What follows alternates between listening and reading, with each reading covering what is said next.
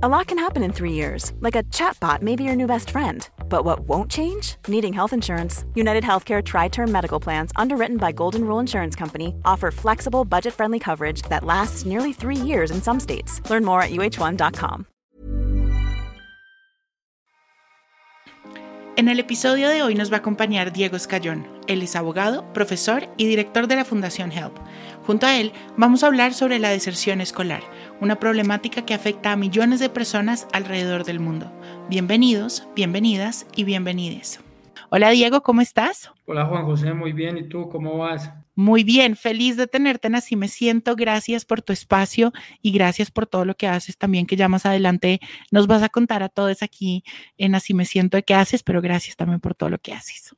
No, muchas gracias a ti por la oportunidad, por la invitación y por la experiencia de venir acá a contarles un poco de lo que hacemos. Bueno, para abrir un poco la conversación, Diego, cuéntanos un poquito de ti, cuéntanos de la fundación, qué hace la fundación y así vamos abriendo un poco la conversación y ya te haré, tengo un par de preguntas muy interesantes acerca de una problemática que afecta al país en general y que es una problemática bastante importante que es la deserción escolar. Pero primero cuéntanos un poquito de HELP. Bueno, sí, les cuento de HELP porque hablar de uno mismo es muy harto.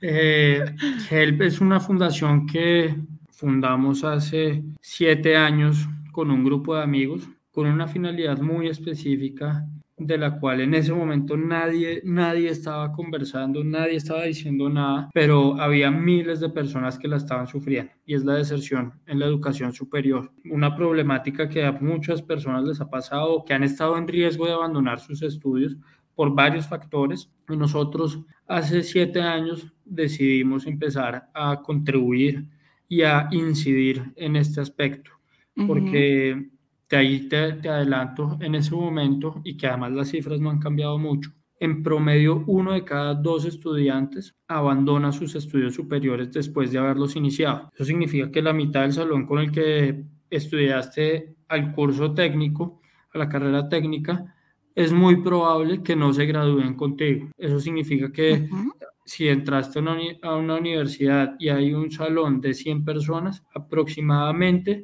eh, solo 66 van a terminar su educación, los otros 44 van a abandonar sus estudios. Entonces tenemos una problemática muy alta en gente que está dejando de lado sus estudios por distintos factores, bien sea por falta de recursos o porque eligió mal la carrera porque estuvo mal orientado, porque llegó mal preparado a la educación superior o porque la universidad en sí mismo o la educación superior, pues los institutos técnicos no lo recibieron de la forma adecuada. Entonces hay un montón de personas que tienen esos problemas y nosotros decidimos incidir en ese tema. Entonces la Fundación HELP es una organización que se encarga de apoyar a estudiantes para la consecución de recursos para terminar sus estudios y hoy en día también no solo para terminar estudios, sino para financiar todo el ciclo educativo. Entonces, si hoy una persona se quedó sin recursos para pagar el colegio de sus hijos, puede buscar la financiación a través nuestro o para los profesores que quieren desarrollar proyectos con sus estudiantes y de pronto en el colegio no les dan presupuesto, pueden buscar financiación a través nuestro.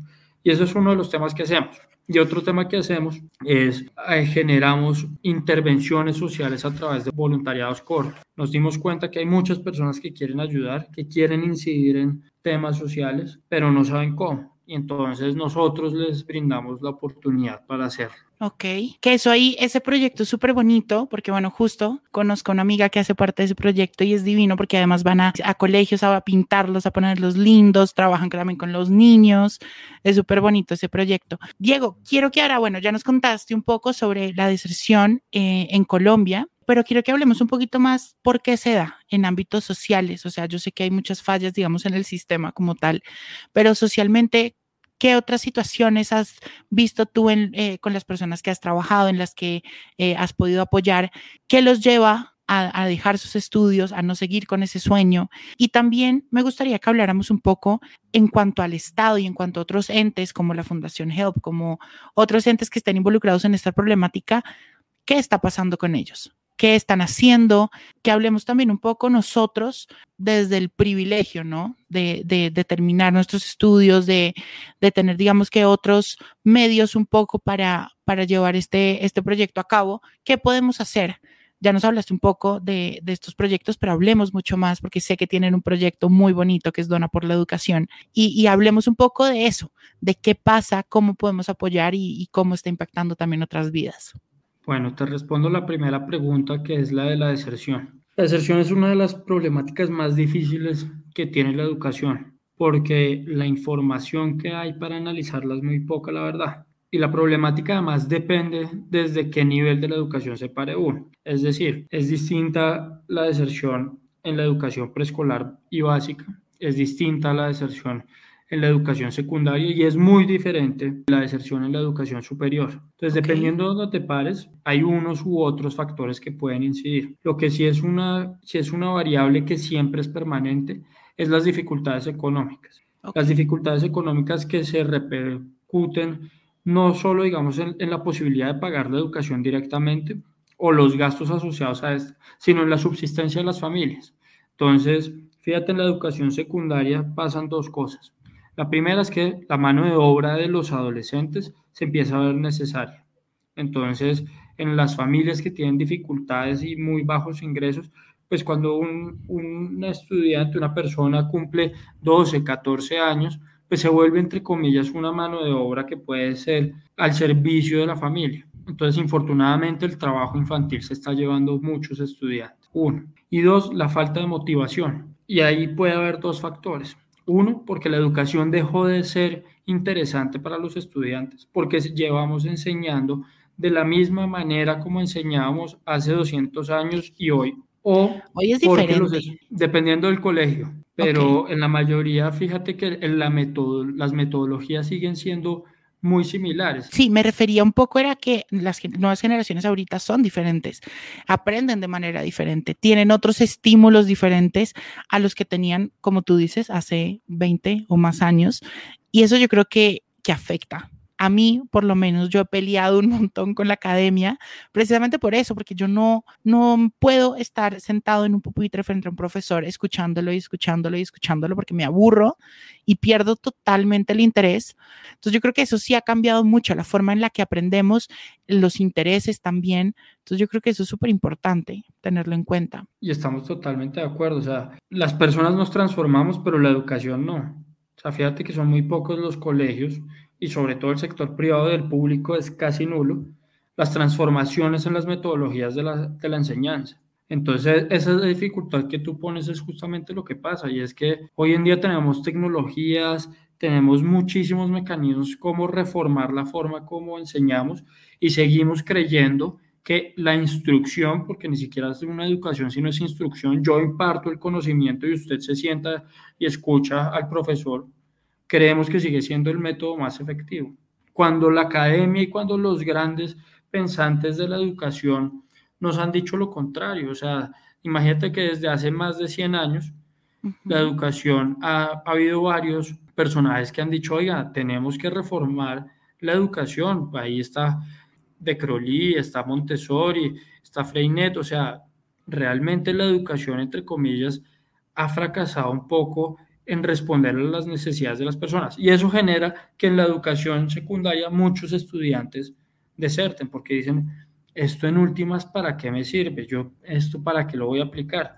Y porque lo estamos, estamos alejando la academia de la realidad social. Entonces, la gente no ve la practicidad uno o no ve la posibilidad de hacer el tránsito a la educación superior y dicen, pues mejor dejo acá, me da lo mismo graduarme hoy que graduarme en dos años si esto no me va a servir para nada. O no graduarme. Exactamente. Entonces, eso, eso digamos en temas de la deserción, en la superior, pues pasa muchísimo es que la gente que ingresa abandona normalmente, la, la mayoría de las personas abandonan en los primeros cuatro semestres de, de la universidad por un tema de mala preparación en su educación preescolar básica y media. Entonces, se gradúan del colegio, logran entrar a la educación superior y tienen un choque académico muy fuerte, porque las matemáticas del colegio versus el cálculo de la universidad es muy diferente y eso les genera muchos choques. O las universidades no saben recibir bien a los estudiantes en hacer un proceso de adaptación de cómo romper, digamos, psicológicamente, estar encerrado en un espacio de protección como lo es el colegio, donde no puedes salir a la esquina, donde lo máximo que tienes es el recreo en ciertas horas, donde si capas clase, pues hay un profesor que te ve eh, y te dice, oiga, ¿usted qué hace acá? Versus la universidad, donde tienes la libertad absoluta, donde puedes no ir a clase, donde nadie te está diciendo a qué horas tienes que entrar, donde es tu decisión si el lunes quieres dejar de ir todo el día al instituto técnico o si vas a ir todo el día, vas a estar en la biblioteca, es decisión libre de cada uno. Pero ese choque a los, 10, a los 15, 17, 18 años, pues es un choque de libertad muy fuerte. Y si las instituciones de educación superior no acompañan a las personas en ese sentido, pues muchas veces se pueden perder en el camino. Y eso es otro factor adicional de deserción. Para que veas la gravedad real del tamaño de la deserción. Y es que de cada 100 niños que en promedio entran a la educación preescolar, o sea, al grado de transición, en promedio solo 12, 12 de esos niños se logran graduar de la educación superior, o sea, alcanzan un título técnico, tecnólogo o universitario. Solo 12, 88 se están quedando por fuera del sector. ¿Y esos 88 llegan a terminar por lo menos la educación básica o no? No, o sea, se pierden en el camino. Solo de esos 100, solo 64 están terminando la educación media, que es, digamos, bachillerato. Diego, ahora teniendo en cuenta esta gravedad del, problema, digamos, cuéntanos un poquito cuáles son las, las repercusiones, o sea, cuál es el resultado de esta deserción escolar, en qué se ve eh, traducido, cómo lo podemos ver nosotros, en problemas, en otros problemas sociales o eh, cómo lo podemos entender un poco más como problema para poder tomar cartas en el asunto. Lo primero es que tenemos que entender que si uno abandona a media sus estudios, tiene una repercusión para uno como individuo, para su familia y para el Estado. Para uno como individuo porque va a tener menores ingresos y ahí lo conecto con la familia. Va a tener menores ingresos porque a mayor nivel de estudios mayores tienden a ser los recursos, el salario, la remuneración que recibe cada, uno, cada una de las personas por los servicios que presta. Sí. Y el Estado pierde porque tiene menos manos calificadas. Si tenemos menos manos calificadas, significa que tenemos mayor probabilidad de posiblemente tener informalidad laboral, del rebusque diario, porque son personas que no tienen su formación bien sea para estar en una fábrica, para estar en una oficina haciendo funciones administrativas o para ejerciendo, digamos, profesiones o lo que sea, son menos manos calificadas. Entonces ahí perdemos todos, en realidad, si pierde el Estado, perdemos todos. ¿Qué podemos hacer nosotros desde el, desde el privilegio que tenemos algunos para estar mucho más conscientes y mucho más presentes en esta, en esta problemática? No quiero decir pues que, que podamos cambiarlo todo de raíz porque siento que es un problema también muy sistemático un poco, pero ¿qué podemos hacer? ¿Qué alternativas tenemos? ¿Cómo podemos también apoyar a la Fundación Help? Cuéntanos un poco de eso. Creo que lo primero que podemos hacer es agradecer de haber sido beneficiarios de tener una buena educación. Y lo segundo es, cuando uno tiene gratitud, es también la recompensa o la retribución de esos beneficios u oportunidades que uno ha tenido. Y ese es el fundamento real de la Fundación HELP. Nosotros creamos mecanismos para que las personas que están agradecidas con sus vidas puedan ayudar a otras personas. ¿Cómo? A través de, en este caso, de, de la financiación de la educación, a través de Dona por la Educación que es el proyecto tal vez más bonito que nos hemos inventado, porque es darle la oportunidad a la gente de que pueda financiar proyectos de educación, que pueda apoyar eh, matrículas universitarias o, o, técnicas o tecnológicas, que pueda apoyar sostenimiento de educación, mejor dicho, que pueda retribuirle a alguien para que logre terminar sus estudios o que pueda desarrollar proyectos conexos a la educación. Entonces, nos pueden echar una mano donando en Dona por la Educación. La página es donaeducación.com, que es una plataforma de financiación colectiva o, o, de crowdfunding pensada única y exclusivamente para financiar educación. Es la única plataforma que tiene la exclusividad de que los proyectos que persigue son solo para educación. Y ahí también creo que importante es poco resaltar también en enseñarle también, yo creo que a la gente eh, el poder de soñar. Yo creo que durante muchos años hemos perdido esa habilidad del soñar y del creer que realmente podemos lograr eh, lo que soñemos y lo que queremos en la vida y que no todo en la vida es, uno, que no es fácil, porque creo que esa es como la idea romántica de la vida, de que todo es muy fácil y no, realmente no, pero también la idea un poco de que, de que no, que yo estoy hecho para trabajar y punto, no. Eh, yo creo que y soy muy partidario de eso y justo lo hablaba con mi mejor amiga hoy, y era que uno no vive para trabajar, sino uno trabaja para vivir y mucho de ese trabajar para vivir está también en el, en, en, en educarse, ¿no? en también tomar lo bueno de la educación para uno. Yo creo que la educación también es un tema muy personalizable o muy maneable, por decirlo así. Y eso uno lo ve un poco más en educación superior, que uno tiene la, posibilidad de escoger qué quiere estudiar, de escoger qué carreras quiere estudiar, pues ver, eh, ver también por qué lados de lo que uno quiere hacer uno se puede ir.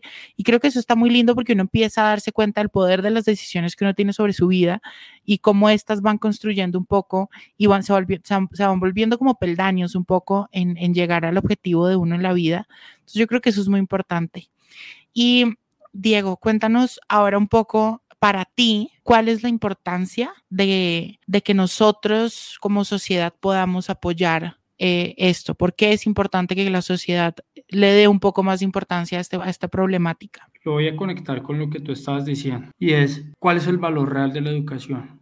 El valor real de la educación es brindarle a las personas la oportunidad de desarrollar sus proyectos de vida, pero sus proyectos de vida en libertad, como tú lo decías, es que la educación genera libertad, no es trabajar, no es vivir para trabajar, sino trabajar para vivir. Entre más educación tienes, mayor libertad vas a tener para poder desarrollarte como persona, como ser humano, para hacer lo que realmente te apasiona, lo que realmente te gusta, para levantarte todos los días contento de ir a trabajar.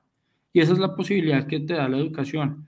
Que claro, que habrá casos mínimos y exceptuados de personas que no estudiaron y hacen lo que les gusta, de acuerdo, pero en su mayoría todos hacemos lo que nos gusta gracias a que elegimos una carrera que se acomoda a nuestros intereses, a nuestro proyecto de vida. Entonces, la importancia de esto, de ayudar en este tema, es que la educación es la base para generar oportunidades a todas las personas, de tal manera que aun cuando los talentos estén bien distribuidos, las oportunidades no lo están. Y la educación iguala esa balanza de la inequidad en las oportunidades. Entonces, si le aportamos a la educación, si le apostamos a, una mejor educación, a una mejor calidad, vamos a tener una sociedad más igualitaria, con mayores equidades y sobre todo, fíjate nomás un caso para el tema de las mujeres. Las mujeres a través de la educación pueden recibir mejores beneficios para desarrollar sus proyectos de vida y no ser dependientes de los hombres, porque tenemos que romper también ese tipo de esquemas sociales. Sí, yo creo que, y la educación creo que también eh, ha cambiado mucho en ese sentido, eso sí me da un fresquito impresionante, porque eh, antes, o sea, yo lo escucho, por ejemplo, de mi mamá y de mis tías, como antes en, la, en sus colegios les habían clases que les enseñaban a ser amas de casa y que ese era su único objetivo y ahorita no. Creo que ahorita eso sí ha cambiado un poco y la educación eh, ha venido a empoderar mucho a las mujeres, pero en general también a todos. Eh, hay carreras eh, y hay también institutos que, que buscan realmente que todas las personas que estudian ahí salgan a emprender, salgan a crear, salgan a, construir sus propios proyectos y eso en verdad es increíble. Se los digo yo que pues he tenido la, fortuna de poder crear muchas cosas y para mí es increíble ver cómo lo que uno sueña a veces y se empieza a, materializar es, es divino. Pero bueno, creo que eso es muy importante, Diego. Ya para finalizar, cuéntanos en dónde podemos donar. Recuérdanos eso nuevamente, en dónde podemos seguir a la Fundación Help. Si queremos eh, empezar a hacer voluntariados con ustedes, en dónde los podemos conseguir, qué tenemos que hacer. Y, bueno, eso sería todo. Pues bueno, Juan José, mira, para donarle no solo a la Fundación HELP, sino a las personas que hoy quieren financiar educación, hemos habilitado nuestra plataforma de crowdfunding que es donaeducación.com, que es la plataforma donde ustedes van a entrar y ver proyectos de un montón de personas que quieren financiarse Entonces, hay historias maravillosas a las cuales ustedes pueden acceder y darles una mano, aportarles 10, 15, 20, si pueden más 50, 100, 200, lo que esté en sus corazones y lo que de verdad puedan, para ayudarle a estas personas a salir de las dificultades que atraviesan y poder desarrollar sus proyectos de vida. Eso por un lado. Por el otro lado, frente a los voluntariados, frente al resto de las actividades que hacemos, pueden conocerlas todas a través de fundacionhelp.org, H-E-L-P.org, en donde ahí publicamos todo, además de todo lo que hacemos y todas las cifras transparentes de cada uno, también los proyectos y las jornadas de voluntariado que desarrollamos. Entonces hemos ido a pintar colegios, hemos trabajado con niños, hemos sembrado ya mil, mil setecientos árboles eh, en, en, un páramo, mejor dicho, hemos hecho de todo y son jornadas así cómo aportarle a construir un país a través de la educación y a través además de nuestra filosofía de vida que es el comunitarismo, es entender que no solo estamos nosotros como individuos en la sociedad, sino que justamente hacemos parte de una comunidad. Y como nosotros, afortunados y que hemos sido beneficiados eh, de muchas cosas solo por el hecho donde nacimos, cómo aportarle a otras personas para que tengan las mismas oportunidades y condiciones mejores para desarrollarse como seres humanos y para que sus familias estén en unas mejores condiciones. Divino. Bueno, no, y toda esta información también la van a encontrar igual en nuestro newsletter semanal, el cual se pueden suscribir en juanjosetejada.com, diagonal newsletter. Bueno, Diego, muchas gracias por tu espacio, por todas estas cifras y todo este conocimiento que nos diste acerca de esta problemática y espero que, le haya tocado el corazón a más de uno y puedan ir a donar y apoyar a la Fundación Help y asimismo también ayudar eh, en pues, todas sus posibilidades y en sus círculos más cercanos a seguir inspirando a la gente. Así que gracias, Diego. Te mando un abrazo muy grande. Igualmente para ti, muchas gracias por este espacio, por ayudarnos a contar esta historia, porque si alguien no puede donar, también puede contar la historia. Eso también es válido. Claro que sí. Bueno, Diego, te mando un abrazo. Muchas gracias. Igualmente a ti, mil gracias.